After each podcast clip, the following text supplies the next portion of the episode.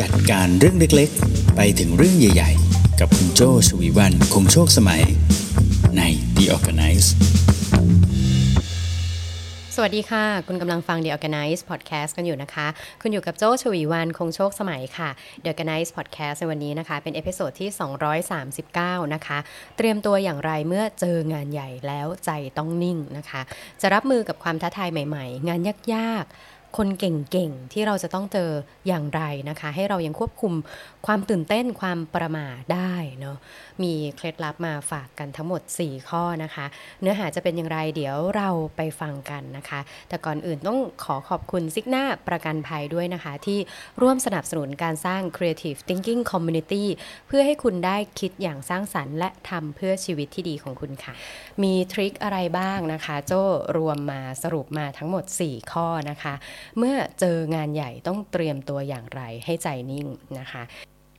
ข้อที่1นนะคะเมื่อเจองานใหญ่จะทำยังไงนะไม่ให้โลกนะคะอย่างแรกข้อนี้โจ้ว่าสำคัญมาก ๆ เลยนะ แล้วก็เป็นเรื่องที่โจ้ย้ำกับทีมเสมอเลย ไม่ว่าจะเป็นฝั่ง Creative Talk หรือว่าฝั่งที่เป็น Creative Agency ของ RGB 72 ก็ตามนะคะ อย่างแรกเลยก็คือ คุณต้องหาวัตถุประสงค์ที่แท้จริงให้เจอ หาวัตถุประสงค์ที่แท้จริงให้เจอนะ อันนี้โจ้อยากจะใช้คำที่อาจจะทำให้คุณจำได้แม่นขึ้นนะคะ ก็คือคำว่า real why นะคะ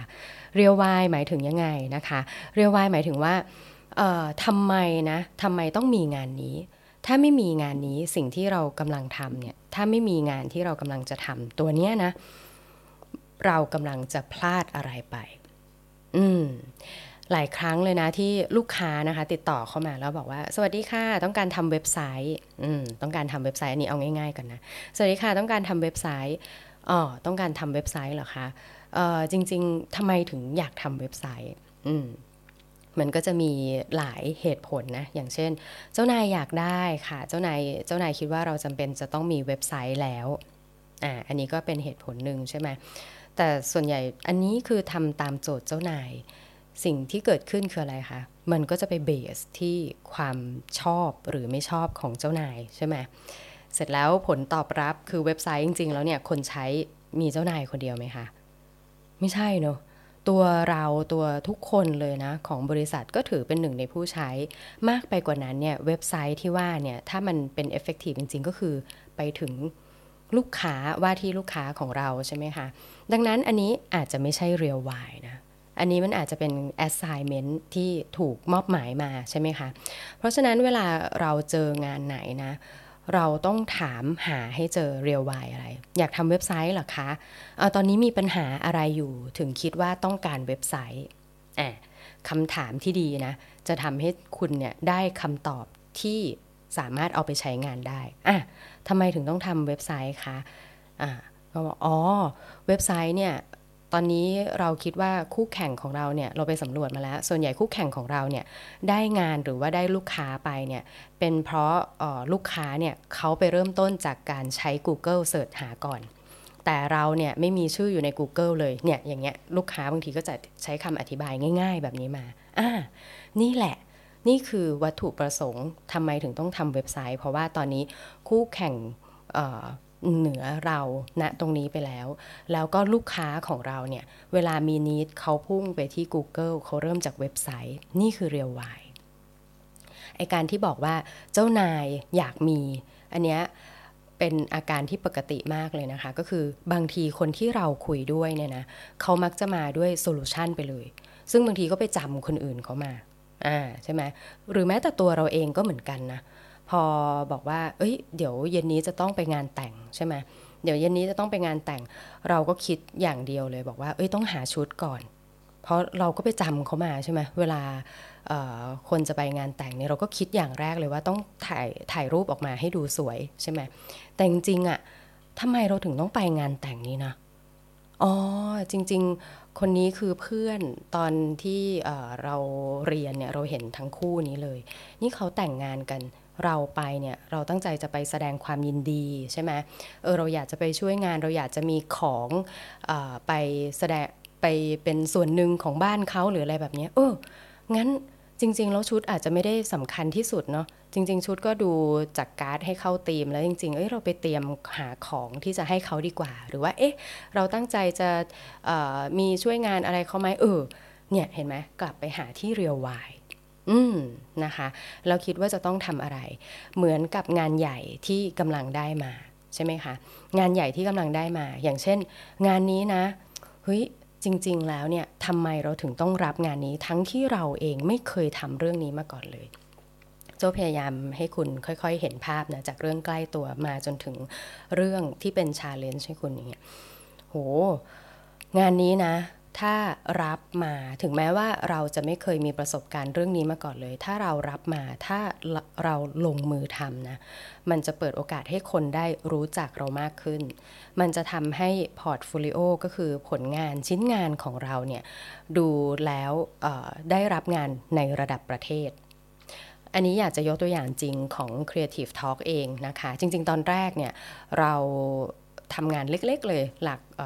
เจ็ดสิบคนก่อนครั้งแรกที่เริ่มเลยก็คือ 70 คน งานที่ใหญ่ต่อมาก็เป็นหลักร้อยใช่ไหมคะ200 300 500 อย่างเงี้ยเสร็จแล้วก็มีงานใหญ่มากเลยก็คืองานที่ชื่อว่า Startup Thailand ใช่ไหมคะงาน Startup Thailand เนี่ยก็เป็นหนึ่งในออเดียนส์คนคนที่ดูแลงานเนี้ยค่ะเขาเป็นหนึ่งในออเดียนส์ที่มาดูเราหนึ่งใน 70 คนหนึ่งใน 2 300 คนนั่นแหละค่ะเขาก็มาดูเสร็จแล้วเขาก็เอออยากให้ลองไป เตรียมจัดงานให้เขาหน่อย เขากำลังจะทำงานที่ชื่อว่า Startup Thailand ตอนนั้นก็ไม่มีชื่องานอีกเหมือนกัน เอ้ยอยากจะทำงานที่รวมสตาร์ทอัพเข้ามานะคะนี่เหตุการณ์เกิดขึ้นเมื่อ 6 ปีที่แล้ว โจกับพี่เก่งไปฟังแล้วก็หูยนี่มันงานพอฟังไปฟังมานี่มันงานระดับประเทศเลยนะ แล้วเราเนี่ยซึ่งมีประสบการณ์ในการจัดงานที่มี audience มากสุดนะ ตอนนั้นประมาณ 300 คนเฮ้ยโอ้โหเรากำลังจะทำอะไรอะ่ะ เราต้องหาวัตถุประสงค์ที่แท้จริงเลยนะว่า เอ๊ะ ทำไมเราถึงต้องทำงานนี้คะพี่เก่งนะก็หันไปคุยกับเจ้านาย เออ งานนี้เนี่ยมันก็มีวัตถุประสงค์ที่ดีนะ คือมันก็จะทำให้เราเนี่ยสามารถที่จะรับงานในระดับประเทศได้หนึ่งอย่างที่สองก็คือเราจะได้หา opportunity ด้วยนะ เพราะตอนนั้นก็มีธุรกิจเดียวก็คือธุรกิจ Creative Agency ของ RGB 72 ใช่ไหม เออ เราจะได้ลองดูด้วยว่าถ้าสมมติเราสามารถรับงานระดับประเทศได้ นี่อาจจะเป็นธุรกิจใหม่ของเราอ่านี่อาจจะเป็นธุรกิจใหม่ของเรา ซึ่งมันดีไหมกับการที่หนึ่งบริษัทมีหลากหลายธุรกิจดี อันนี้อย่างที่สองใช่ไหมเสร็จแล้วอย่างที่สามก็คือมันเป็นการขยาย network ครั้งสำคัญอืมเป็นครั้งสำคัญเลยที่เราจะได้ได้ลองทำงานกับภาครัฐ ใช่ไหมคะ หน่วยงานในระดับประเทศจากเดิมที่เรามี network ของ speaker ของผู้เชี่ยวชาญต่างๆ อันนี้เรามี network แล้วแต่ทีเนี้ยเราจะได้เป็น network ในระดับโครงสร้าง ระดับ infrastructure ของประเทศ เพราะฉะนั้นทำเลยโจ้ ถ้ามันจะอดหลับอดนอน ถ้ามันจะต้องโทรศัพท์เยอะกว่าเดิม 3-4 เท่า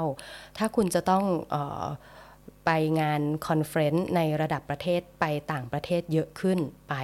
เราต้องทำเพราะเรามี real why เราเจอ real why แล้วใช่ไหมหนึ่ง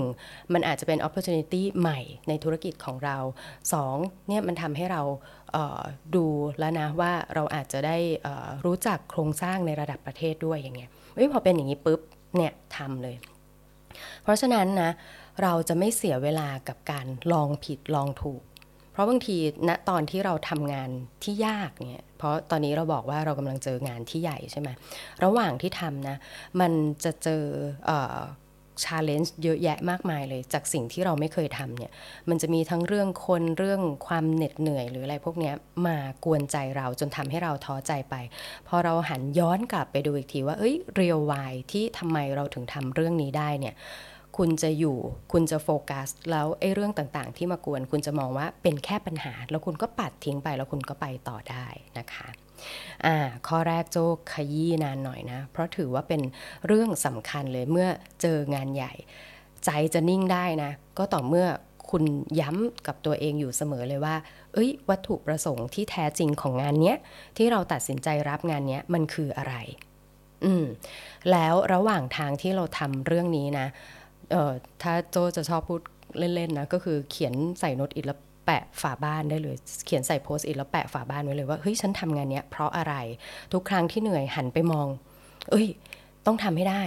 จะได้ออ opportunity ใหม่ จะได้ธุรกิจใหม่หรืออะไรแบบเนี้ยเนี่ยมองเข้าไว้เลยนะคะ อันนี้ก็คือข้อแรกนะ หาวัตถุประสงค์ที่แท้จริงของงานนี้ให้เจอนะคะ ต่อมาข้อที่ 2 ค่ะ เมื่อเจองานใหญ่นะ ใจจะนิ่งได้นะ ใจจะนิ่งได้ก็ต่อเมื่อเราประเมินความสามารถณปัจจุบันของเราได้ชัดเจน อืม ข้อแรกบอกว่าเรียววายใช่ไหม ต่อมาข้อที่2เนี่ย ถ้ามองเอาให้เป็นคำที่จำง่ายนะ ก็คือเรียวมีณตอนนี้เลย เรียวมีปัจจุบันณตอนนี้เลยเนี่ยทำไมงานนี้ถึงต้องมีเราทำไมงานนี้ถึงต้องเป็นเรานะ ความสามารถอะไรของเรานะ ที่มันเป็นจิ๊กซอว์สำคัญที่ทำให้งานนี้สำเร็จณปัจจุบันเลยนะซึ่งอันนี้นะบางทีมันอาจจะพูดถ้าถ้ามองให้เป็นคำศัพท์ที่จำง่ายๆนะความสามารถของเราณตอนนี้มันมีอะไรบ้าง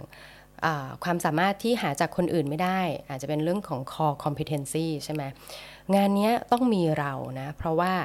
โจขออนุญาตยกตัวอย่างเดิมนะ งาน Startup Thailand ที่มาท้าทายนะ ให้เรางาน Creative Talk เนี่ยหลักร้อยคนเนี่ยนะต้องรับงานนั้นซึ่งตอนนั้นนะภาครัฐคาดหวังไว้ว่าจะมีคนมาร่วมงานประมาณสามหมื่นถ้าจำไม่ผิดนะสามหมื่นคนเนี่ยจาก 300 กระโดดไปเป็น30,000เนี่ยทำไมนะเขาถึงต้องการเรา อืมเราก็ถามเขาไปตรงๆเลยนะ เอออันนี้เห็นอะไรนะ ถึงคิดว่าอยากจะให้เรามารับงานนี้ เขาบอกเลยว่า โอ้โห ตอนจังหวะที่ไปร่วมงานนะงานเนี่ยเป็นงานที่ให้ความรู้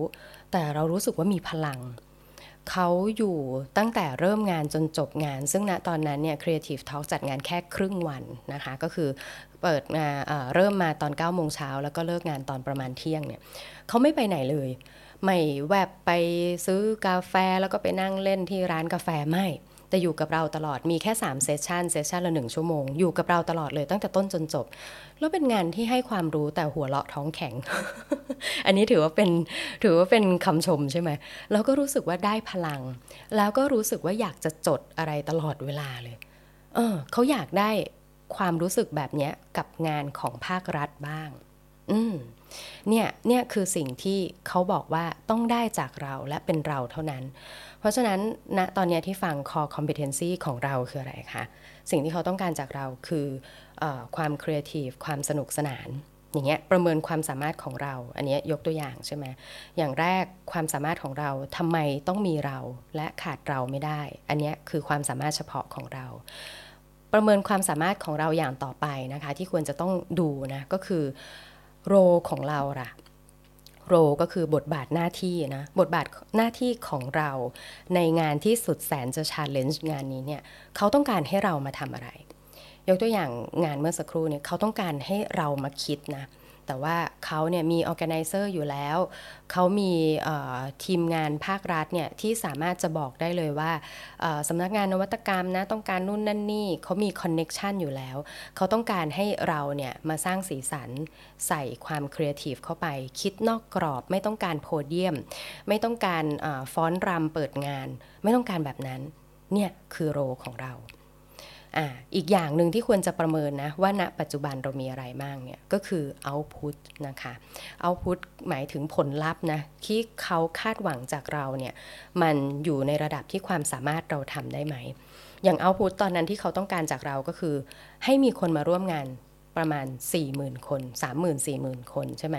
โอ้ อันนี้เราก็ถือเป็นความท้าทายขั้นที่สุดของงานนี้ถูกไหมจาก 300 คนไป 40,000 คนเฮ้ย เอาพุทนี้ถือว่าท้าทายมาก อันนี้ต้องบอกตัวเอง อันนี้แหละคือสิ่งที่ยากที่สุดของงานนี้แหละ สิ่งที่จะทำให้ใจเราไม่นิ่ง สิ่งที่จะทำให้ใจเราสั่นเนี่ยก็คือเอาพุทตัวนี้อะประเมินไว้แหละนี่นะคือตัวที่ต้องปักหมุดติดดาวไว้เลย แล้วก็อย่างสุดท้ายของการประเมินความสามารถของเราณปัจจุบันนะคะก็คือ experience ก็คือประสบการณ์ประสบการณ์ที่ผ่านมา โอเค ถึงแม้ว่าเราจะจัดงานในสเกลหลัก 300 คน แต่เราจัดมาทั้งหมดประมาณ 4 ครั้งอืมสี่ครั้งเนี่ยประสบการณ์ที่ผ่านมา คนกดบัตรหมดภายในหลัก 2 นาที เอ้ยก็โอเคนะ2นาทีบัตร 300 กดบัตรหมดเกลี้ยงเลย เฮ้ย experience นี้ใช้ได้ถือว่าสูสี ดังนั้นประเมินความสามารถณปัจจุบัน 4 อย่าง core competency โอเค งานนี้ต้องการความ creative จากเรา role บทบาทหน้าที่ของเราต้องการใส่ Input เข้าไปที่เหลือเขามีอยู่แล้ว 3. Output เนาะเอาพุทประเมินความสามารถของเราเฮ้ยอันนี้แหละ คือสิ่งที่ท้าทายที่สุด เรายังไม่เคยรับมือกับคนหลัก 3-4หมื่นแบบนี้ แต่เรามี experience ฮะอ่า experience เรามี experience ในการที่จะจัดงานให้มีความสนุก มีความตื่นเต้น มี vibe ขนาดนี้เกิดขึ้นมาแล้ว ไม่ใช่แค่ทำมาครั้งเดียวไม่ใช่ฟลุกเฮ้ยถ้าอย่างนั้นแล้วเนี่ย เราก็ใช้ได้เหมือนกันนะ มีสิ่งเดียวที่ท้าทายเราคือเอาพุทนั่นเอง พอประเมินความสามารถปัจจุบันของเราเป็นยังไงคะ เออ เฮ้ย เริ่มนิ่งขึ้นแฮะ เริ่มรู้สึกว่าสิ่งที่เป็นศัตรูโจมตีเราเนี่ย มันเหลืออย่างเดียวละก็คือไอ้เจ้าเอาพุทเนี่ยแหละ ซึ่งโดยปกติแล้วนะคะ อย่างอันเนี้ยที่โจยกตัวอย่างมาทั้งหมดเนี่ยอของกับงาน Creative Talk ที่จะได้ไปช่วยจัดงานระดับประเทศเนี่ย ทั้งหมดเนี้ยนะ ส่วนใหญ่เวลาคุณได้งาน challenge มาก็จะใกล้เคียงแบบนี้ งาน challenge งานใหญ่ใจต้องนิ่งที่เข้ามาเนี่ยเขามีอยู่แล้วล่ะเขาเห็นความสามารถของคุณ เขาพอจะประติดประต่อได้ว่าคุณจะมามีหน้าที่อะไร output ที่เขาต้องการจากคุณเนี่ยมันมีแนวโน้มอยู่ว่าคุณจะทำได้ แต่มันอาจจะยากขึ้นมาบ้าง แล้วก็ประสบการณ์ที่คุณมีมา ทั้ง 4 อย่างเขาเห็นในตัวคุณเขาถึงมา ยื่นให้คุณ คุณเคยเป็น graphic designer วันนี้เจ้านายเดินมาแล้วบอกว่า เฮ้ย ได้เวลาเป็นโปรดิวเซอร์แล้ว เอ้ย โหพี่จากปกติผมทำแค่หน้าจอ เอ้ย แต่พี่เห็นความสามารถของเรา แล้วพี่คิดว่าเราน่าจะทำตรงนี้ได้ พี่ต้องการสิ่งนี้จากเราประสบการณ์เราก็มี นี่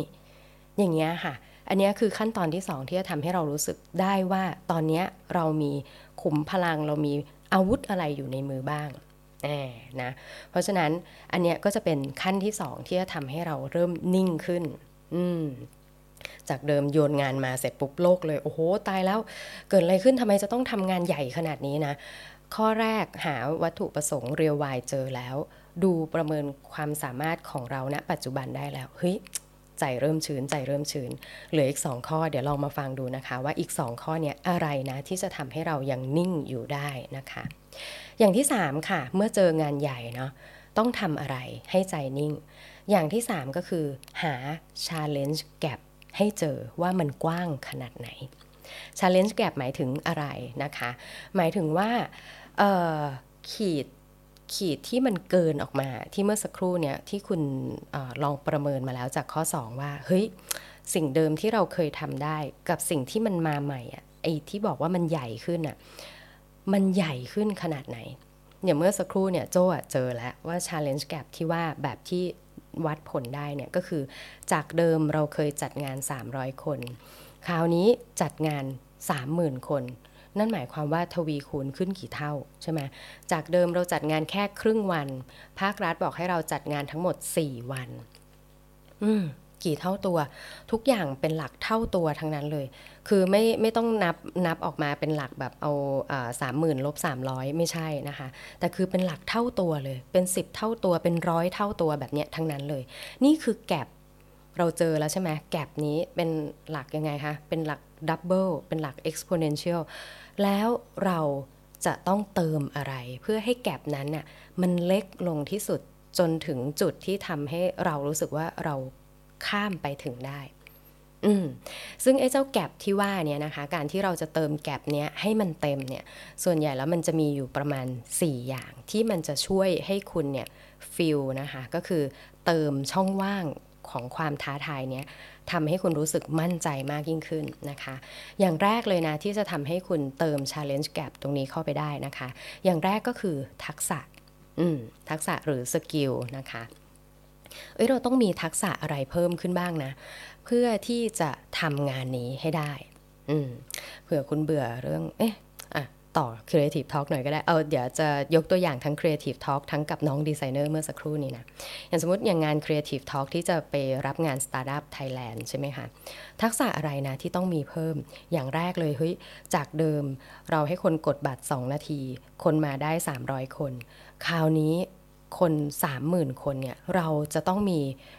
วิธีการในการที่จะรับบัตรแบบนี้ยังไงรับออเดียนสามหมื่นคนที่อยากจะเข้ามาร่วมงานเนี่ยเราจะมีวิธีการเก็บข้อมูลหรืออะไร มันต้องมีทักษะอะไรเพิ่มเติมบ้างนะเนี่ยอย่างแรกเลยนะ ทักษะในการที่จะโปรโมทให้คนรู้จักเยอะมากพอ ที่จะได้คนสนใจ และยินดีมาร่วมงานเป็นหลัก 30,000 คน ดังนั้น มันต้องมีทักษะในการสื่อสารในระดับ mass communication อย่างยิ่งใหญ่มาก ถูกไหมอันนี้ทักษะนะอย่างที่สองอะไรนะที่จะทำให้ความรู้สึกท้าทายนั้นอะ่ะมันมาเติมเต็มอย่างมากขึ้นนะคะ อย่างแรกเป็นทักษะอย่างที่สองก็คือ tools นะคะก็คือเครื่องมือนะคะ มีเครื่องมืออะไรบ้างนะ ที่จะทำให้ความท้าทายนั้นเนี่ยมันเข้ามาใกล้ความเป็นจริงกับตัวเรามากยิ่งขึ้น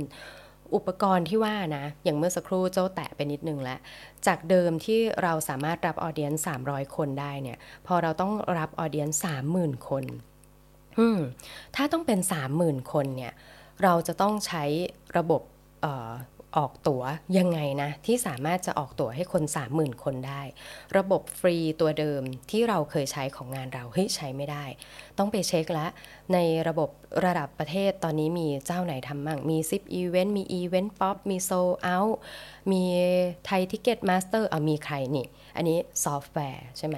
มีฮาร์ดแวร์ไหมเอ้ยเราจะต้องออทำเว็บไซต์นี่จะต้องมีตัวเว็บไซต์ที่รองรับการเข้าชมพร้อมกันได้ขนาดไหน อืม หรืออย่างที่ 3 ที่จะทำให้ช่วย fill challenge gap ได้นะ เมื่อสักครู่มี skill tools แล้วนะ อย่างที่ 3 ก็คือ people นะ โอ้โห ถ้าต้องรับงานใหญ่ขนาดนี้นะ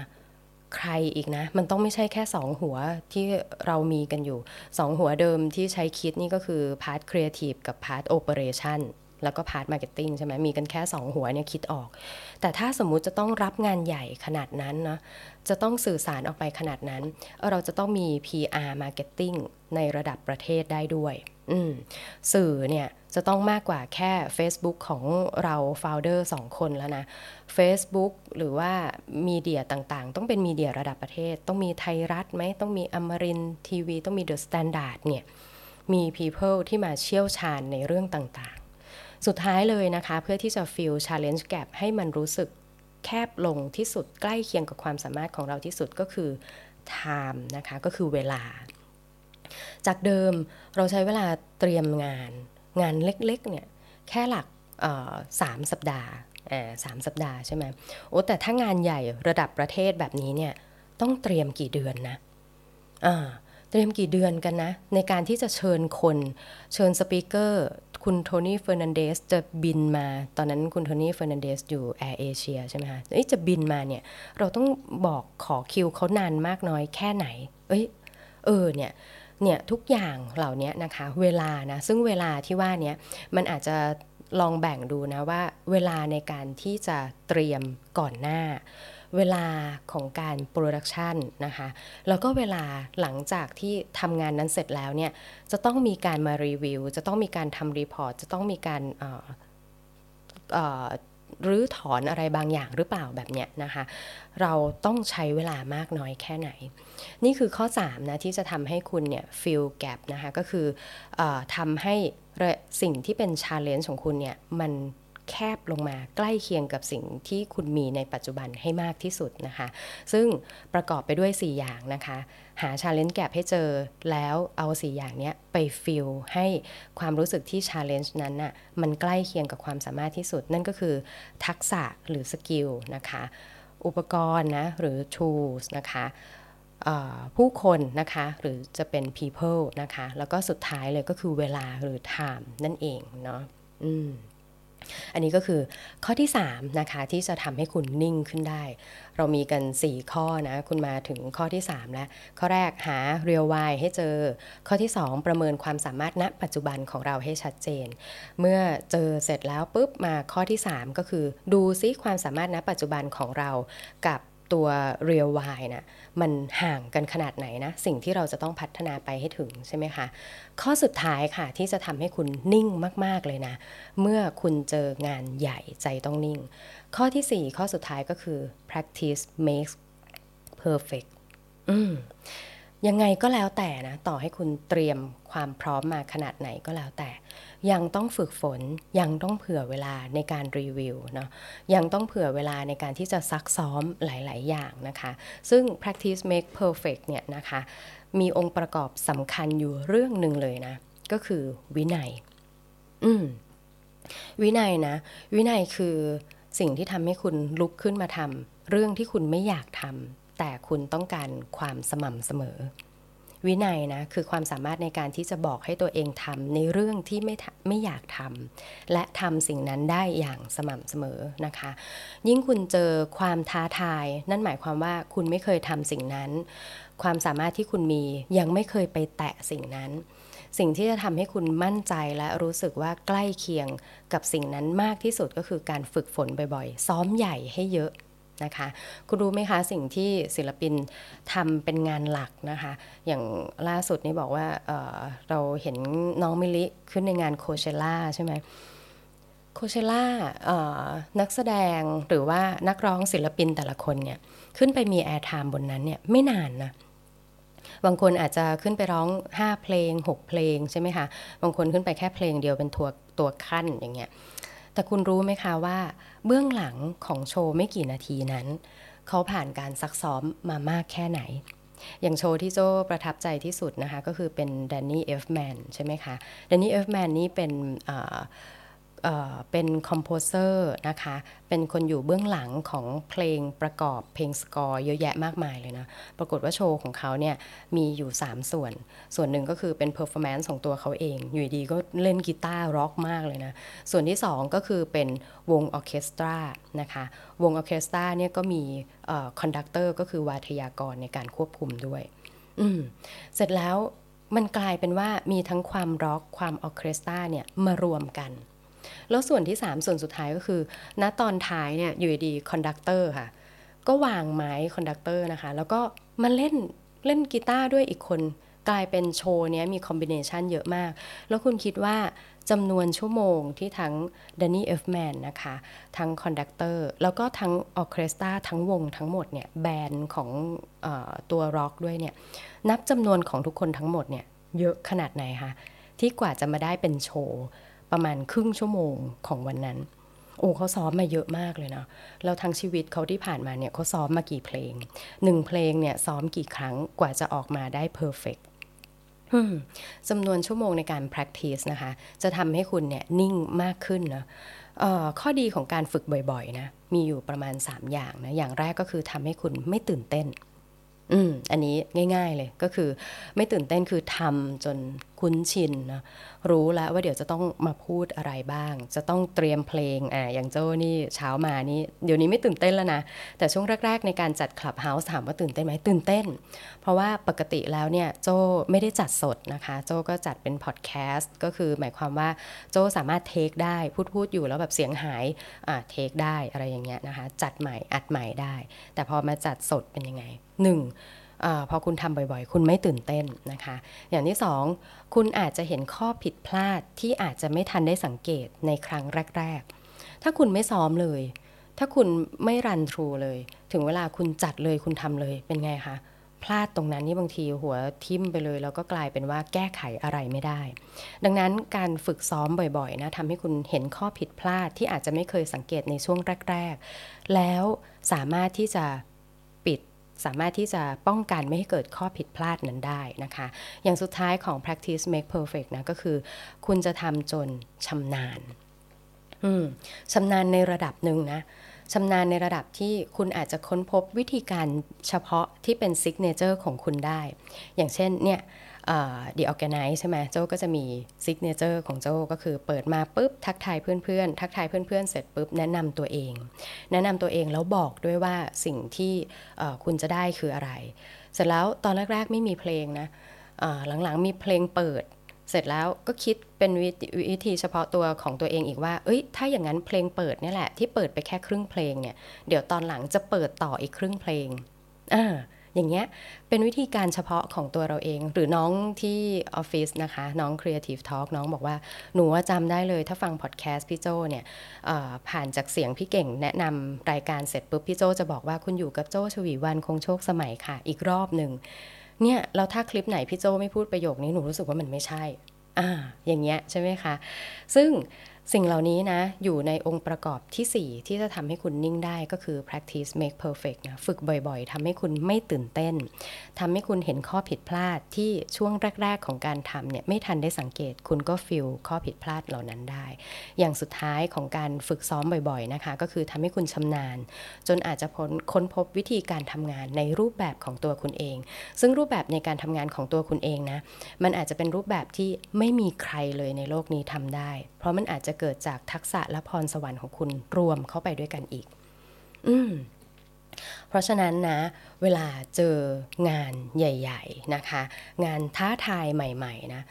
คุณจะทำยังไงให้ใจต้องนิ่งโจ้ทวนให้อีกครั้งว่ามันมี 4 ข้อมีอะไรบ้างนะคะ ซึ่งเป็นเรื่องปกติเลยนะ คุณอาจจะได้เจองานที่ไม่เคยทำหรือว่างานที่ยิ่งใหญ่ขึ้น หรือโอกาสใหม่ ๆ ที่จะทำให้คุณได้เติบโตขึ้นในสายงานนะคะ มีอะไรบ้างที่จะทำให้คุณใจนิ่ง แล้วก็สามารถทำเรื่องนั้นได้อย่างสบายๆอย่างแรกก็คือ หาวัตถุประสงค์ ของงานนี้ให้เจอวัตถุประสงค์ที่แท้จริงนะคะ เจ้าใช้คำว่า real why เนอะทำไมเราถึงต้องรับงานนี้ทำไมเราถึงต้องรับความท้าทายนี้ เรามีวัตถุประสงค์อะไรอยู่ เสร็จแล้วจำไว้เลยนะ ระหว่างทางถ้ามันเจอความยากเจออุปสรรคอะไร หันกลับมาคุยกับตัวเองทวนกับตัวเองให้ได้นะว่า เฮ้ยเรื่องนี้ฉันตัดสินใจทำณตอนแรกเพราะอะไร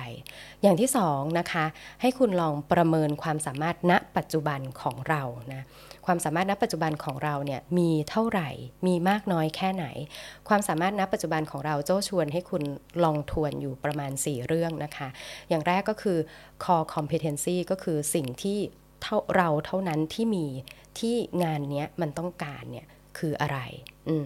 อย่างที่สองก็คือบทบาทหน้าที่ของคุณต่องานที่ท้ายท้าทายนี้โรของคุณคืออะไร output นะคะที่ เขาต้องการจากคุณผลลัพธ์ที่เขาต้องการจากคุณในงานที่ท้าทายนี้คืออะไร และสุดท้ายประสบการณ์อะไรที่คุณมีมาทำให้คุณเป็นที่ต้องการของงานที่แสนจะท้าทายนี้นะคะ อย่างที่3นะก็คือหา challenge gap ให้เจอนะคะ หาให้เจอนะว่าสิ่งที่เป็น ความห่างของสิ่งที่คุณมีนะตอนนี้กับสิ่งที่คุณคาดหวังว่าคุณจะทำให้ได้เนี่ยมันห่างกันมากขนาดไหน แล้วคุณเตรียม 4 อย่างนี้เข้าไปเพื่อที่จะทำให้ความสามารถณปัจจุบันกับสิ่งที่เขาคาดหวังเนี่ยมันกลับมาใกล้เคียงกันมากที่สุดก็คือ ทักษะอะไรที่คุณต้องมีนะ tools อุปกรณ์อะไรที่คุณต้องหาเพิ่ม จะซอฟต์แวร์จะฮาร์ดแวร์นะคะ ใครบ้างนะที่มีความเชี่ยวชาญที่ทำให้งานนี้ผ่านไปได้ สุดท้ายคุณต้องการเวลาเพิ่มมากน้อยแค่ไหนนะคะ อ่าข้อสุดท้ายนะคะก็คือ practice make perfect อย่าลืมนะ วินัยเป็นสิ่งสำคัญนะคะ ฝึกซ้อมให้เยอะ ฝึกซ้อมเยอะๆ แล้วคุณจะไม่ตื่นเต้น คุณจะเห็นข้อผิดพลาดที่อาจจะไม่เคยสังเกต และคุณก็จะชำนาญจนเห็นวิธีการทำงานเฉพาะตัวของคุณสร้างเป็นวิธีการที่เป็น signature ของคุณได้นั่นเองนะคะจบกันไปแล้วนะคะ หวังว่าทั้ง 4 เทคนิคนะคะ คุณจะได้หยิบไปใช้ประโยชน์กันดูนะคะ ในวันนี้ที่มีความท้าทายเยอะแยะมากมายเนาะจะใช้ทั้ง 4 เทคนิคเลยก็ได้ หรือว่าเป็นบางเทคนิคนะคะ ได้ผลดีไม่ดียังไง อย่าลืมส่ง feedback กันมาฝากกันได้นะคะ ในช่องทางของ Creative Talk จะเป็น social network ช่องทางต่างๆ ก็ได้นะคะ ถ้าชอบใจเนื้อหาอย่าลืมกดติดตามในทุกช่องทางนะคะ แล้วก็อย่าลืมกดแชร์กันไปให้เพื่อนๆ ได้ประโยชน์จาก content จากเนื้อหานี้ด้วยเช่นกันนะคะวันนี้ลาไปก่อนนะคะ ขอบคุณสำหรับการติดตามค่ะ สวัสดีค่ะ